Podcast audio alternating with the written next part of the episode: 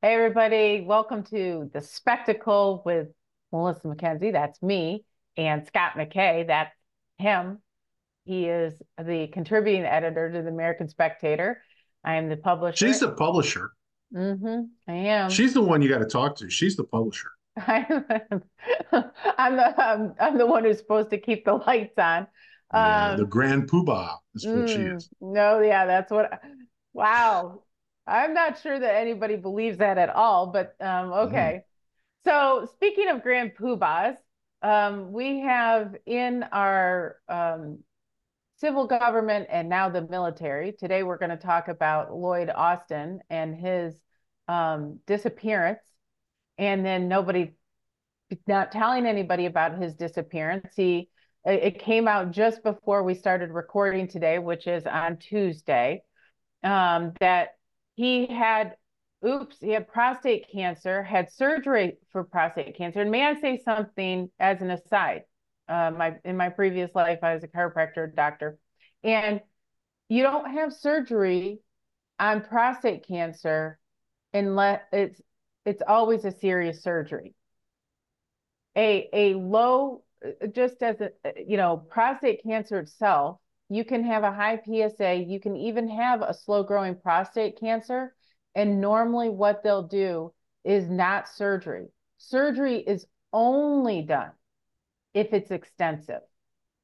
And so, because, and why is this so such a big deal? Because the prostate, you can't easily surgify. You can't excise it easily. And when you do, there's a couple nerves right there that cause incontinence if you nick them at all or even bump them. This is a terrible thing and it, and it also affects sexual function. So nobody who has prostate cancer ever really wants the surgery. And the only time they do it is if the cancer is extensive and spreading. So right. I'm saying this all because they've already lied about this, talking about it as if it was a small surgery and then he got a UTI. If he got a UTI, because he's pro- he probably was catheterized for the surgery, obviously, and so getting a UTI is not out of the ordinary for any surgery, but it's also part of the damaged area where he had surgery. This is not good. And this is going to affect his function long term just as a man. And also, he'll probably be wearing adult diapers for the rest of his life. So this is no small thing. And so for them to portray it as a small thing and he was just going in for a procedure, uh, no, there is no small prostate cancer uh, surgery procedure. There just isn't. And so anyway, and then and so like who's in charge though? He didn't tell anybody. The Biden administration didn't know. And he's kind of important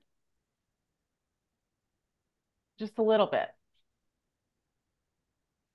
So, what my question is for you, Scott, is did I scare you with all the prostate talk? It's okay, there's alarming. not there's not a guy in the world who wants to hear about the vagaries of prostate surgery.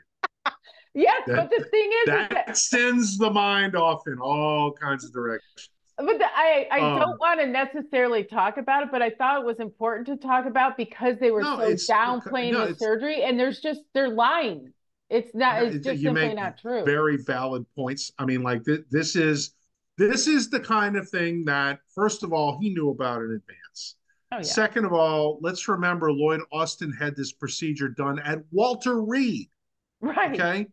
This is not, you know, some, you know, uh outpatient hospital in suburban Virginia or something that he went to that's like a you know a doctor that he's not no he's using the army's physicians okay? So the idea that he was gonna well I don't want anybody to know about my prostate surgery okay?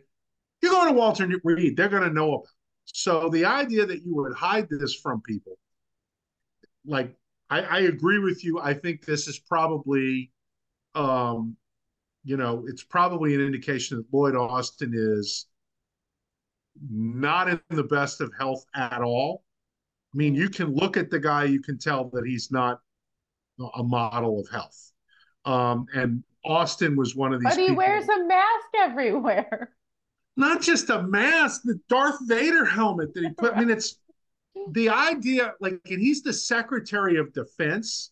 Mm-hmm. I mean, the you know, I, I don't know if they have um, you know, spin doctors or whatever that work at DOD. I'm sure they do. Mm-hmm. I can't believe nobody was in his ear saying, hey, don't review the troops in a mask and a face shield.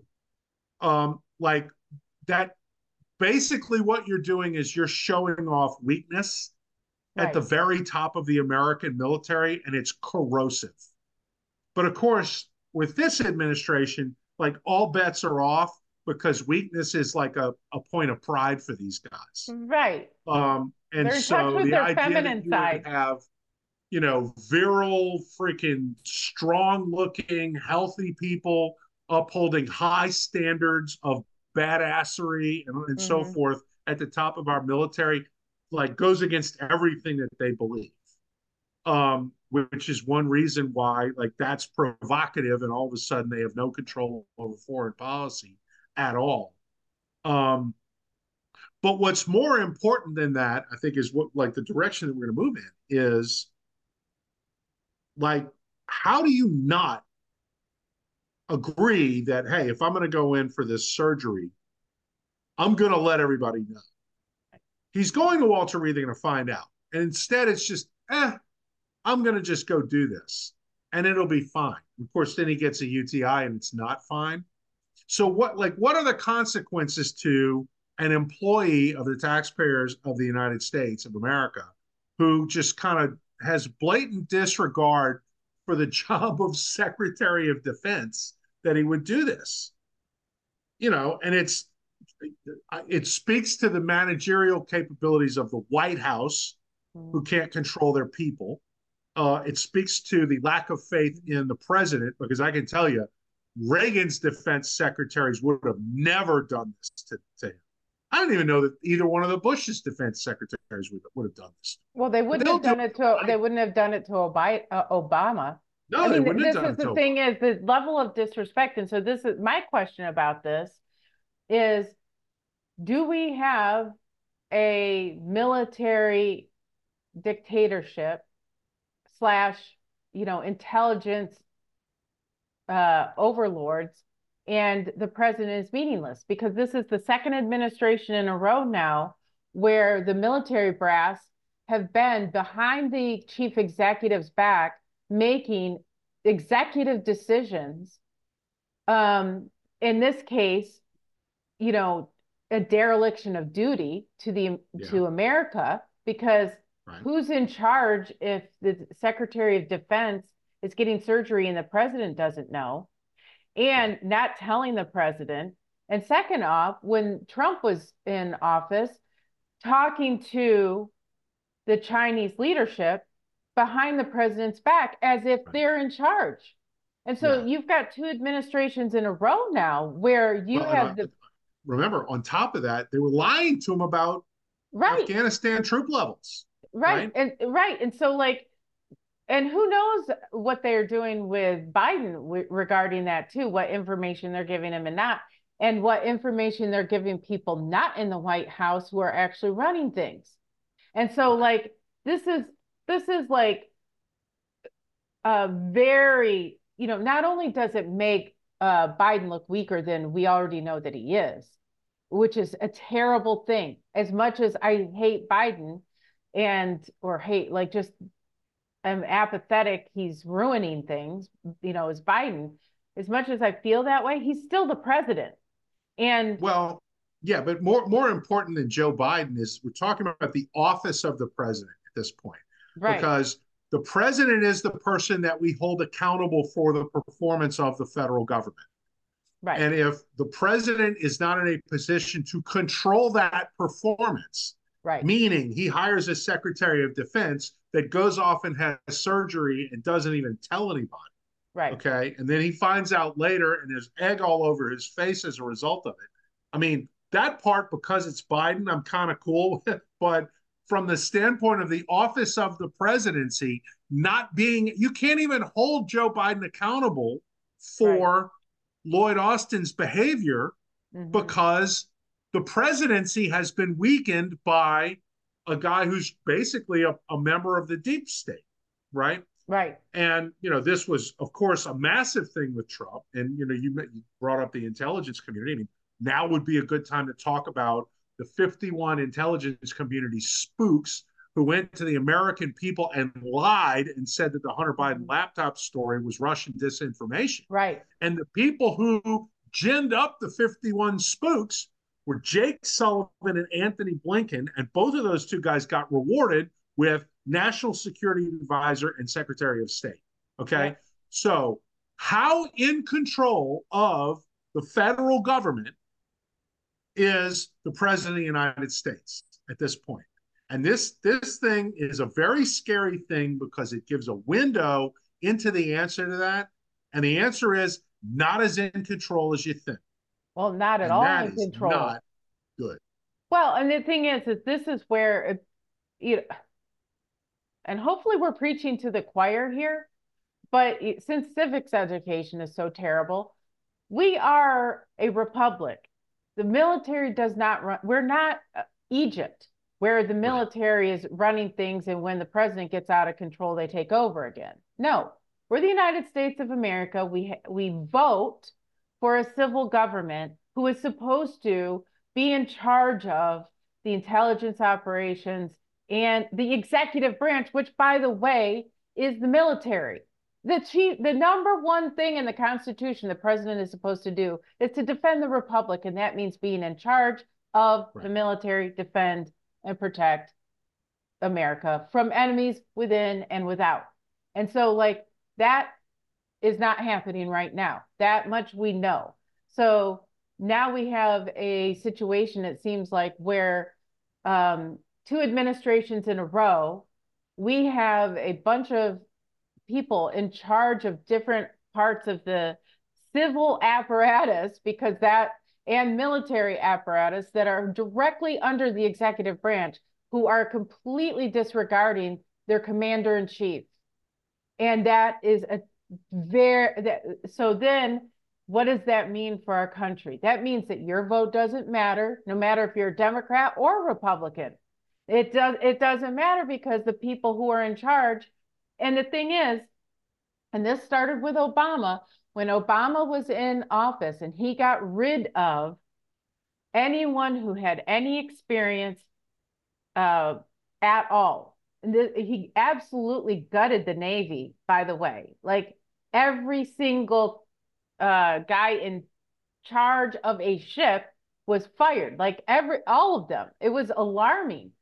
Um, I, way back when that happened, I had a podcast with Andrew Malcolm, and he really has done a lot of reporting on the military and he was like melting down week in and week out because of the latest firings that uh, Obama had done in the military because he was absolutely gutting the experience of our military. Well, now we're in a position, how many years later, where we have this woke military led by Lloyd Austin, who's a complete doofus anyway, who is so disrespectful to the president that he doesn't even tell his commander in chief what he's doing, goes and gets this uh, surgery. And when he is in charge, he's terrible.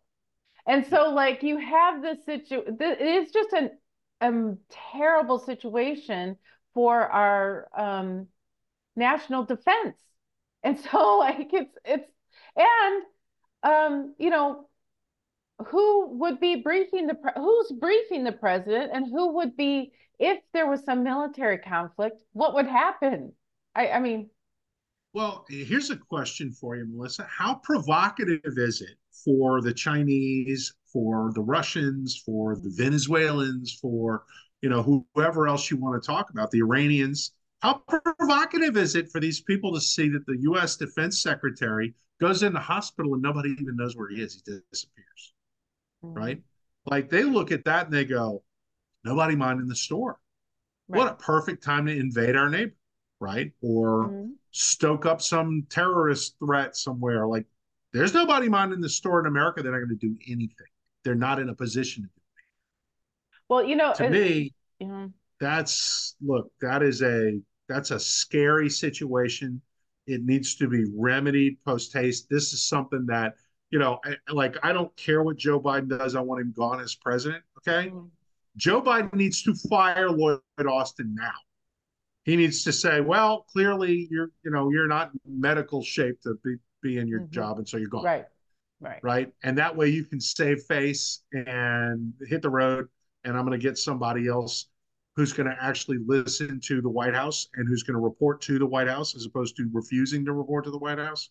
Right. Um, like that needs to be done right now as a matter of preserving the functionality of the office of President of the United States. Mm-hmm. And if this is not done, because apparently it's impossible to get fired as a presidential appointment, much less as a you know civil service employee at the federal government level, um, then you know that that's corrosive. And you know, forget about the partisan aspect of this. This is something that has to be changed like right now. Well, I you know, you said that at Walter Reed that there's no secrets that can be kept. I I would disagree with that. I mean, they kept secrets Maybe around. I'm wrong about. That. Well, Fetterman. I mean, the yeah. you know he. I'm convinced he had you know plastic surgery while he was there because he looked completely different coming out of there and, and apparently they turned um, his brain on while he was in the in the it's, hospital there because he sounds like a republican I don't know what's happened to Fetterman, but he came out. Well, and so, you know, we'll don't see. be surprised if Fetterman's, you know, gets himself another stroke so they can go, you know, do a tune-up. do a tune-up. Something. like, well, hey, this didn't come out quite right. yeah, exactly. Let's uh, adjust the meds again and make them into a vegetable. But, yeah. you know, so, you know, Lloyd Austin being in, you know, Walter Reed, that's a different thing, though. I mean, that is, you know, protecting a senator is one thing. Having the Department of, you know, you know Defense head uh, well, well, the, the, the question surgery. here isn't the secret kept from the public. The question here is the secret kept from the Joint Chiefs of Staff and the President, right? Which apparently has been the case. So, I mean, the Deputy Secretary of Defense didn't even know. Right. I well, that's, never heard of anything I mean, like this. Before. No, that's the thing. That's that's the thing that's even more alarming. The guy who would be in charge doesn't also know. So, like, that's a problem too. So, you know what my thought is with this? This is I'm putting on my conspiratorial um, hat right now is that the only person that Lloyd Austin answers to is Barack Obama. And so It'd be interesting to know whether the mm-hmm. Obamas mm-hmm. knew about this mm-hmm. in advance. So he because told... if if they if he you know if the Obamas did, then there's your you want to know a like a what's a smoking gun that Obama runs the country? Mm-hmm. That would be it. Mm-hmm. That yeah. would be it. And Michelle and Lloyd Austin is much better friends with the Obamas than he is with Joe Biden. I can tell you. Right, that. right. Well, Michelle Obama's been running her mouth again. Speaking of, um, about how terrible things would be under Trump, as if they're great. You know, the thing is with these people, it's like, but they're happy.